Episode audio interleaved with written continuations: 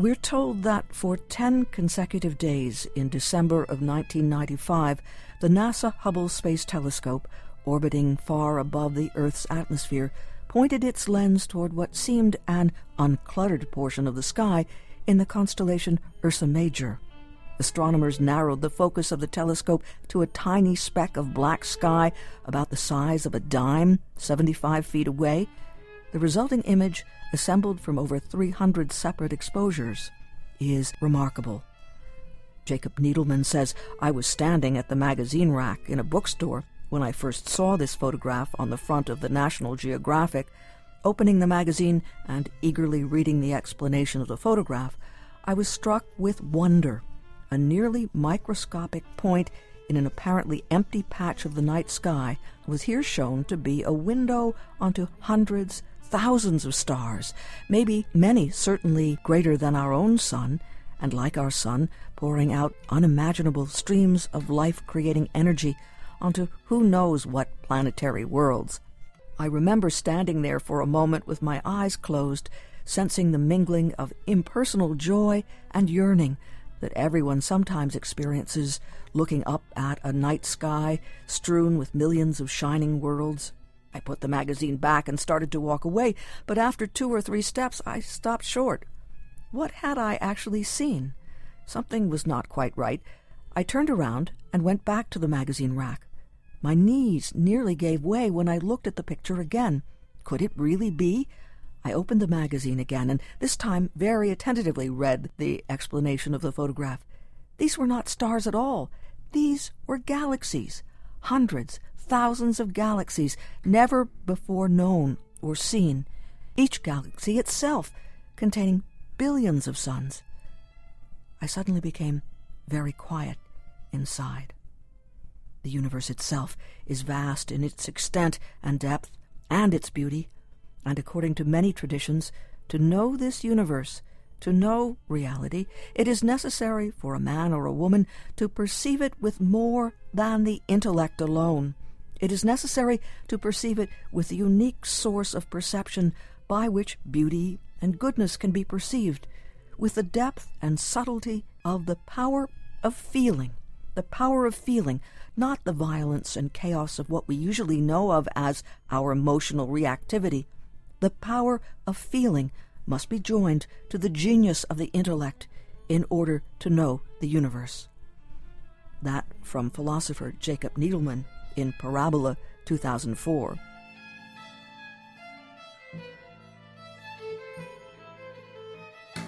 And how well we remember that first great image of the Earth from space, the big blue marble, and that new view of all of us together, without borders, boundaries, or divisions, and all that blue, the beauty of the earth and its water.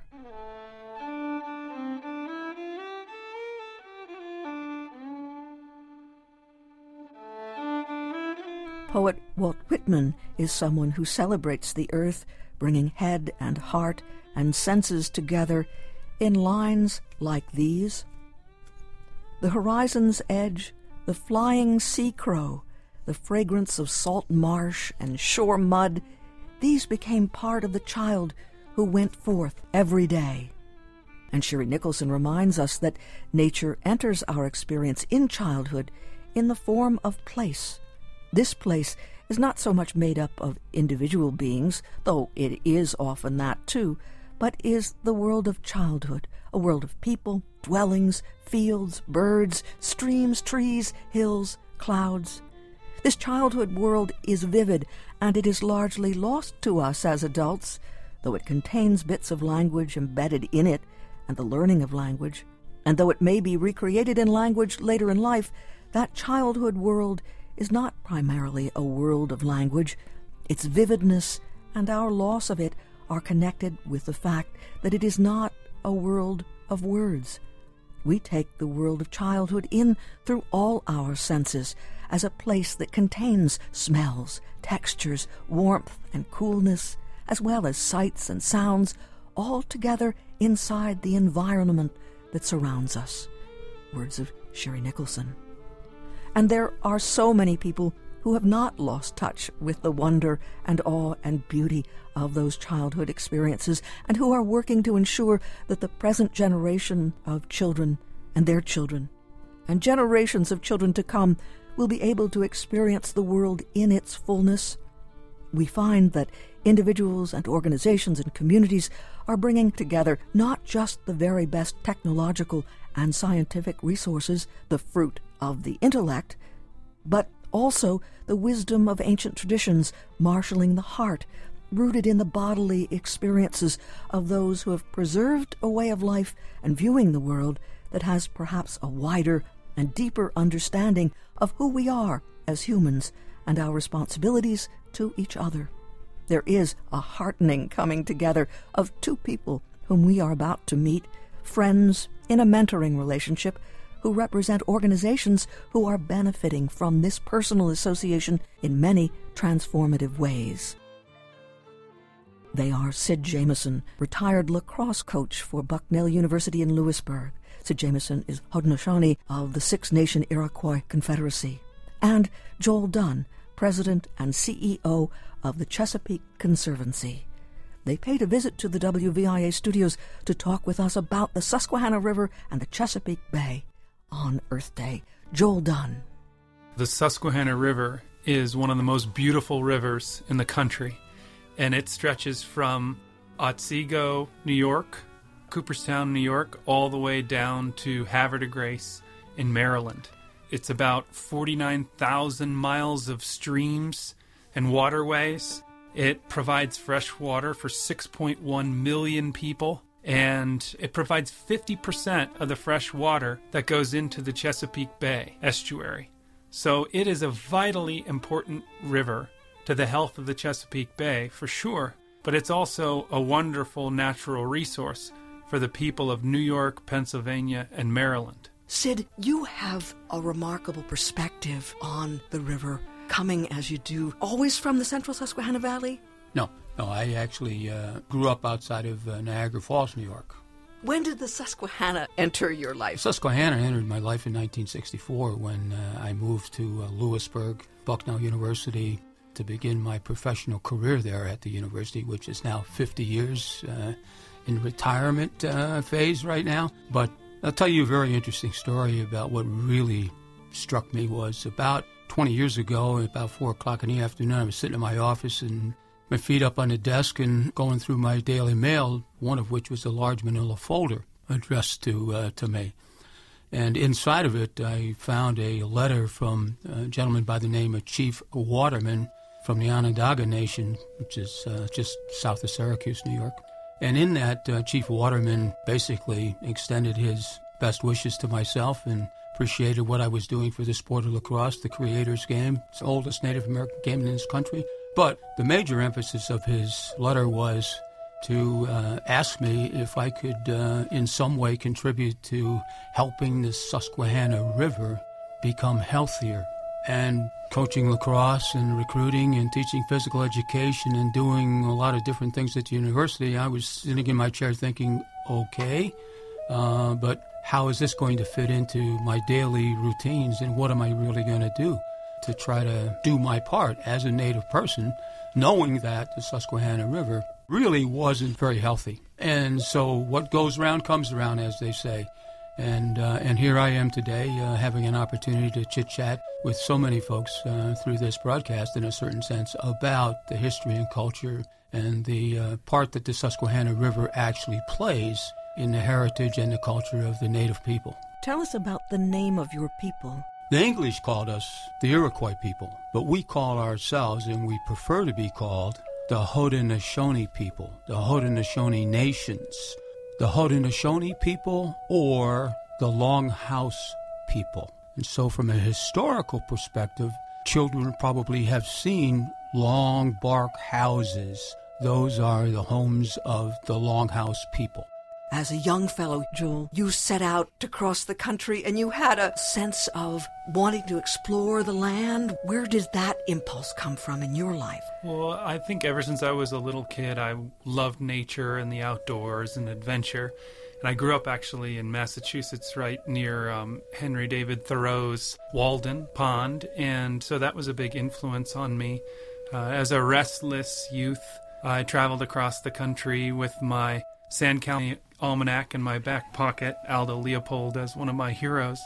I really saw what was happening to the landscape across the country and was concerned about the impact of our footprint on natural processes, wildlife, water quality, and was worried about sustainability. I didn't think about it in those terms then. But I pursued a career in conservation, and I've been very fortunate to have a series of wonderful mentors, one of them being Sid. Sid Jameson taught me about the Haudenosaunee philosophy of a seven generations principle, to think about seven generations into the future, how our actions today will affect them. And that's about 140 years into the future. It's really difficult to plan that far ahead, but not impossible. It takes a lot of conscious effort and time, and it takes an ethic, really a strong, what I call a land ethic, to pay attention to natural law, which the Iroquois call natural law, which is, that sort of an Aldo Leopold philosophy that conservation is a state of harmony between humans and the land, and that we need to make decisions that achieve that state of harmony so that future generations have the same opportunities we've had. You see, I have a 10-month-old daughter. Her name's Harper, and she's beautiful. And what I want is for her to see the flight of a monarch butterfly or the flight of an osprey catching a fish over one of our great rivers, Chesapeake. I want her to be able to run through an open field and up and climb a tree and enjoy all the wonderful things I have had the opportunity to do out in nature. And the only way we're going to do that is that if we plan now for her future and her children's future. So tell us about the seven generations and that way of viewing the world, which is so different from the world views that are prevalent today. Yes, the seven generations principle really makes you step back and deeply think about the policies or decisions that the leadership is going to make relative to the future, the lives of the children, of the children, of the children, of the children, of the children, of the children, of the children. And when you think about that, you are much more thoughtful, much more cautious, and more receptive to consensus, which is a key element of the seven generations principle, because nothing will move forward without that consensus. So it isn't two people making a decision for everyone. It's a large group of leaders that come together in consensus before policies can move forward. Aldo Leopold once said that a thing is right when it tends to preserve the integrity, stability, and beauty of the biotic community, and it's wrong when it tends otherwise. It's almost a natural law of sorts. The native people would say it's a spirituality, it's an ethical, moral, and it is a consensus. That would be what the seven generations principle is founded upon. All things have a place and all things have a meaning, okay? And each of us are a part of all things that are beneath us, all things that are around us, and all things that are above us. So we're all a product of all of the experiences that have been placed upon us since time being. So it's a matter of educating, if you will. It's a matter primarily, I think, for the youth, for the younger children, to begin to try to appreciate and understand which, given the state of the environment today, the children are probably much more likely to be receptive to these issues and concepts than maybe they were 15, 20 years ago when everything was just Katie barred the door, let's just get at this, let's just get going. Okay, so I think the younger kids today are much more interested and much more receptive. And I agree with Sid. I also think that you have to give people the places to go to experience nature so that they learn to love it, so that they vote for it, so that they donate to it. So heck, they might even commit their careers to it, like I have.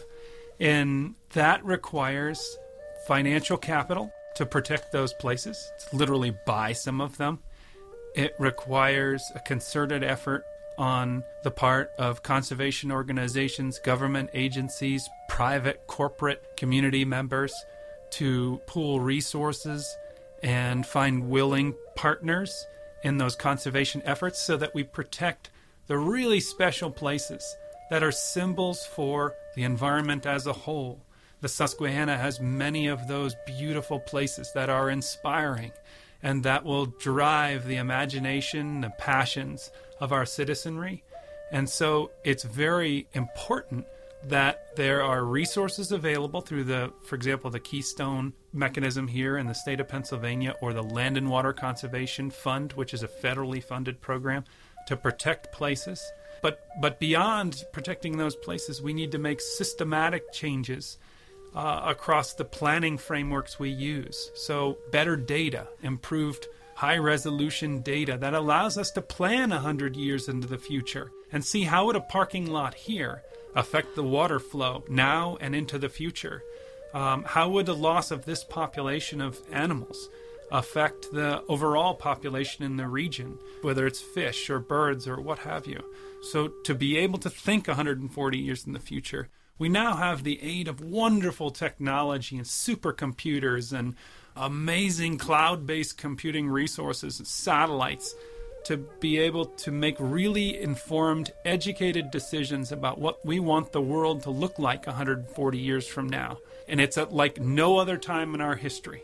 So we should take advantage of that. Just as big data for banks has been fortuitous and it's worked for the healthcare industry, so too it should be applied to the environmental movement and conservation for the benefit of future generations.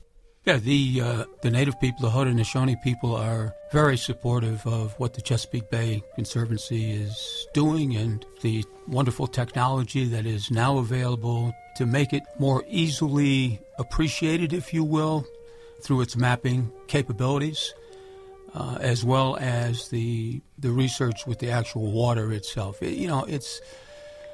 It's disturbing to hear that the Susquehanna River is bubbling for some unknown reason.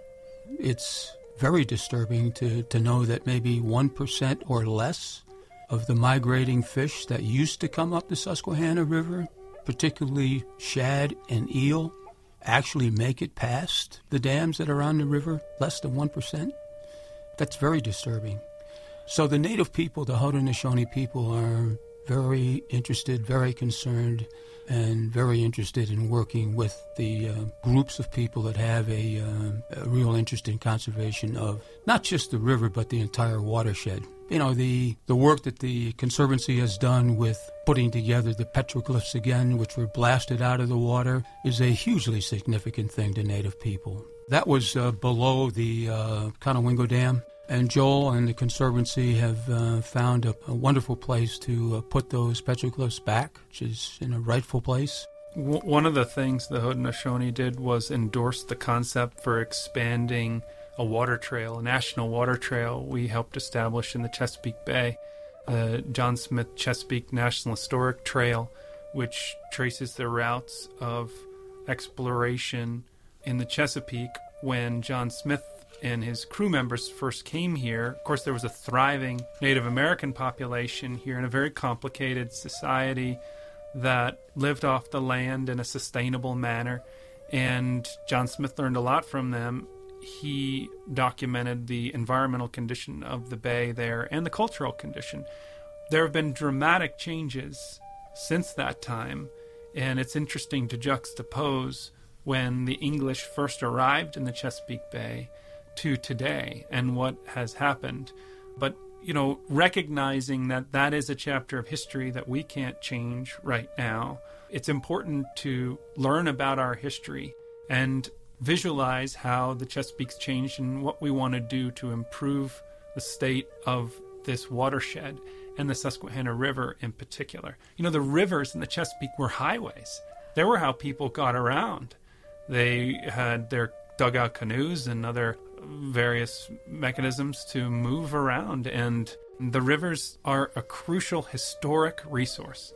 In addition to environmental, they are a great way to tell a story about our history. And we surveyed 1,000 people up and down the Susquehanna River, and they cared about a couple things: wildlife habitat, water quality. They really respected the brand of the National Park Service, which is pretty interesting. But they also were fascinated by Native American history and wanted to learn more. That was one of the key findings from our survey.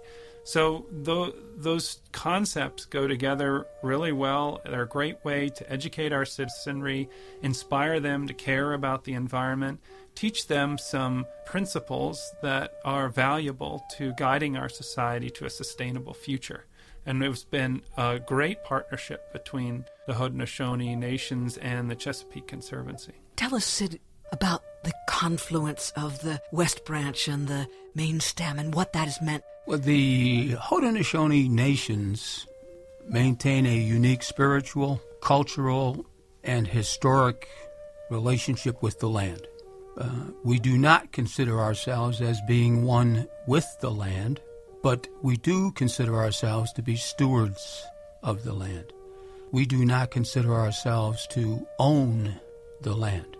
So we're stewards. We do not own the land. The Susquehanna River Basin is perhaps the most important waterway in the development of this country. It was the New York State Thruway, the Pennsylvania Turnpike, and Route 95 in Maryland. The Susquehanna River provided the means for an Oneida chief to make his way in 1744 to a meeting in Lancaster, Pennsylvania, of the then state governors. That chief's message was later typeset by Benjamin Franklin, who, along with Samuel Adams and Thomas Jefferson, subsequently spent a great deal of time in Iroquois territory, which later significantly influenced the United States Constitution and the Bill of Rights. 11 trading paths intersected near present-day Sunbury, Pennsylvania, the confluence of the west and north branches of the Susquehanna River, connecting the East Coast to the center of North America at that time and the Great Lakes. It was a major route of trade and diplomacy among Indian nations, as well as an interaction between the Iroquois and the Euro-Americans culture. It's a very, very historical, significant place, which most people have no idea that it is such a historical place, and that the Susquehanna River itself is such a historical body of water. And that's part of what you're doing. You're not only doing the technical work on the ground to make sure that we can preserve these places, but again, telling these stories. Absolutely. That, you know, there is a very old story in Iroquois territory which indicates that a boat of white people from Europe was seen off the coast of Virginia, and a runner came from Virginia to Onondaga to tell them that this boat was there. The Onondaga then sent a group of native people to Virginia to investigate who this was, what is it, why are they, where are they from, different skin colors. The native people boarded the boat, did not make any effort to communicate, but rather investigate, left the boat, went back to Onondaga and reported that there was no issue other than these people were different. But that journey was and began down the Susquehanna River. So, again, I mean, this is a hugely significant body of water. Those stories are vitally important to connect people with the resource. The technology is also really important to connect them, to drive demand from our citizenry to protect them, restore them, and take care of them for future generations. And we've built a great partnership in the Susquehanna with universities up and down the river.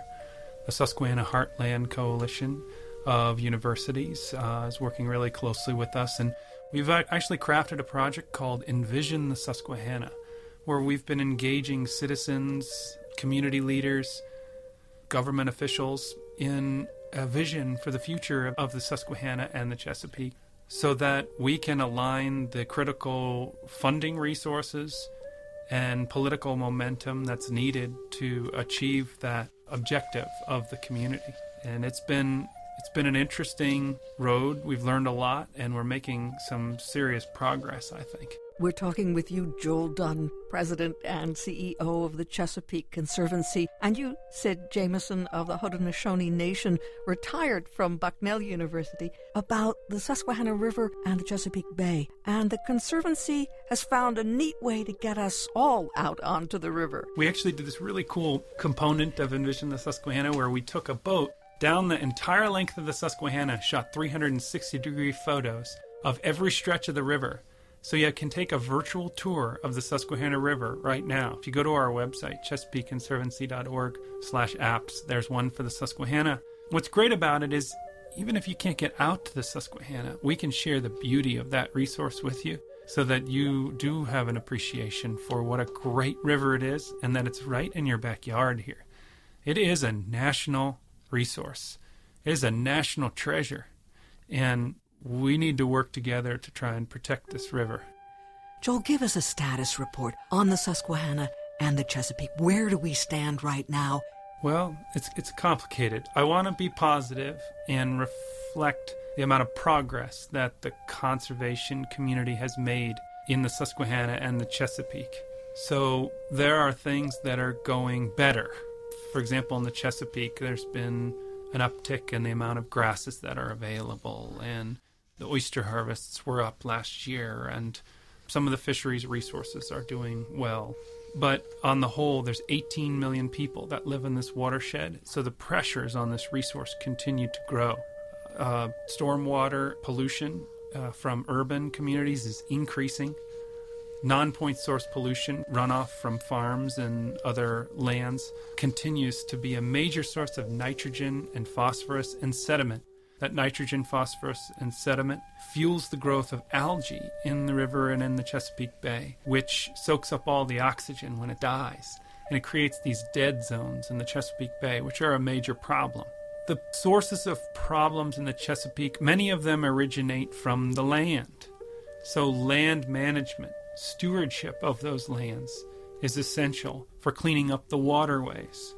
So thinking about when it rains and where that rainwater runs off to, what it runs through, what it's carrying, how to intervene in those flows, where to plant trees, to find willing landowners to partner with us to implement practices they call best management practices in the right places where the technology shows us it's the best place to put them, is a great next step in the evolution of the conservation movement. There's a number of chemical issues in the river too, such as intersex fish, which are affected by medicines which we're dumping into our waterways, and there's a number of problems. But an awareness, I believe, is growing about the beauty of the river, the needs of the river, and of the Chesapeake as a whole.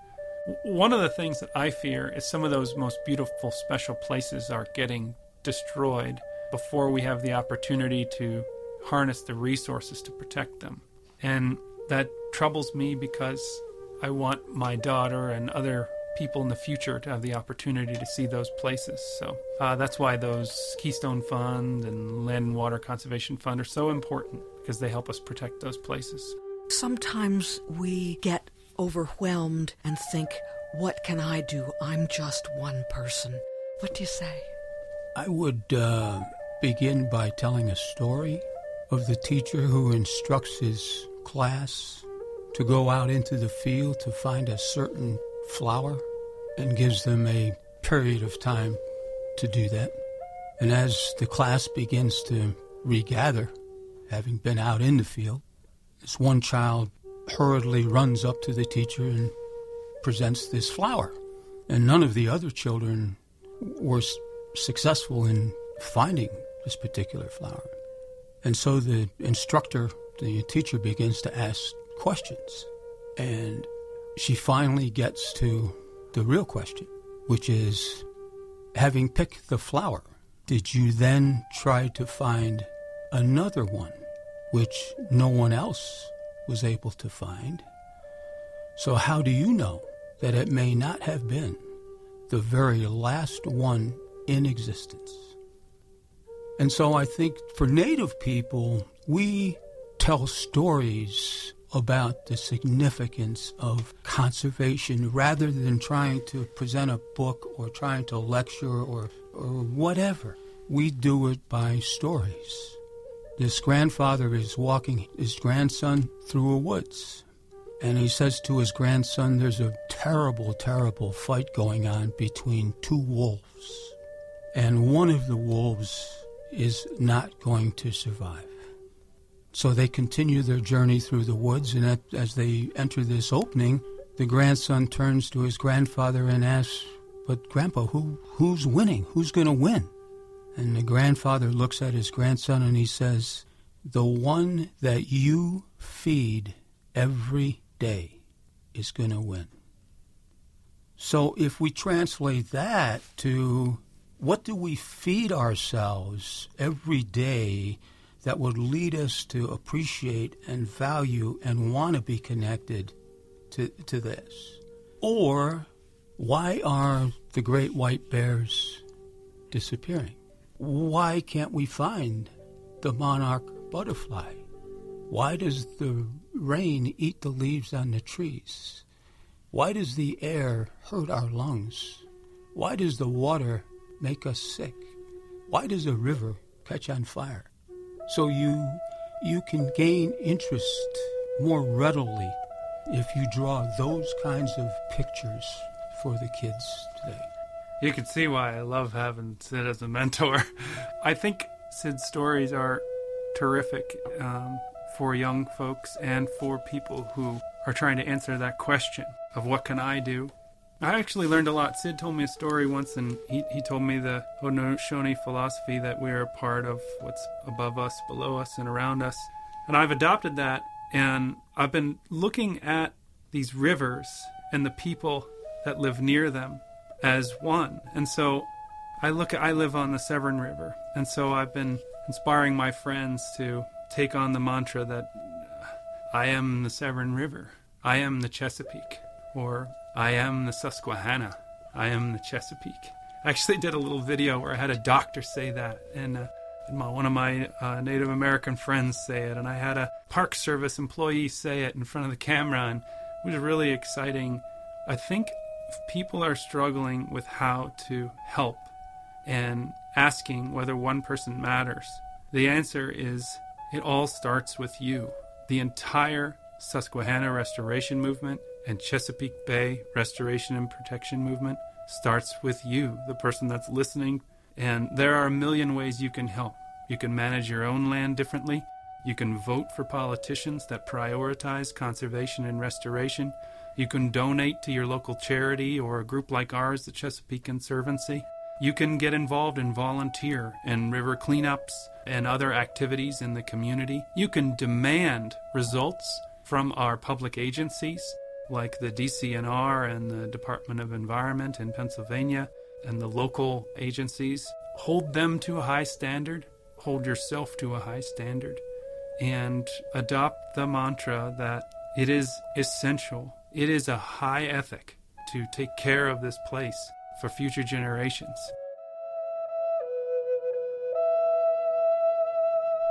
Joel Dunn, President and CEO of the Chesapeake Conservancy. Sid Jameson, retired from Bucknell University in Lewisburg, where he was lacrosse coach for many years. We had a conversation with them in anticipation of Earth Day, speaking about the Susquehanna River and the Chesapeake Bay and its watershed. For more information on the web, ChesapeakeConservancy.org, ChesapeakeConservancy.org. As we heard, Sid Jameson spent much of his career at Bucknell University in Lewisburg. This Saturday, April 23rd at 11 in the morning, the Endless Mountains Heritage Region, Bucknell University, and the Dietrich Theatre invite you to a showing of the documentary Stories of the Susquehanna, Utopian Dreams at the Dietrich Theatre in Tunkhannock. Admission is free. During this 26-minute film, Bucknell University students discover and unfold the stories of Susquehanna River Valley communities. Utopian Dreams focuses on the history of two separate communities and their aspirations to create ideal societies. Joseph Priestley founded a society in the Northumberland County region that emphasized scientific and technological progress. The other community, the French Asylum, was founded in Bradford County by French aristocrats who were fleeing the French Revolution. Their perfect society was based in egalitarian thoughts and the idea that humankind should re-engage with nature. The film will be followed by a question and answer session with David Buck and Carly Dean from the Chesapeake Conservancy, and Dr. Alfred Sewers, Associate Professor of English and Affiliate Faculty Member in Environmental Studies at Bucknell University. For more information on the web, DietrichTheatre.com, DietrichTheatre.com. The film Utopian Dreams, a free screening tomorrow morning, Saturday at 11, April 23rd, at the Dietrich Theatre in Tunkhannock. Utopian Dreams will be broadcast on WVIA-TV on Thursday, May 12th at 8:30 p.m., WVIA.org, WVIA.org.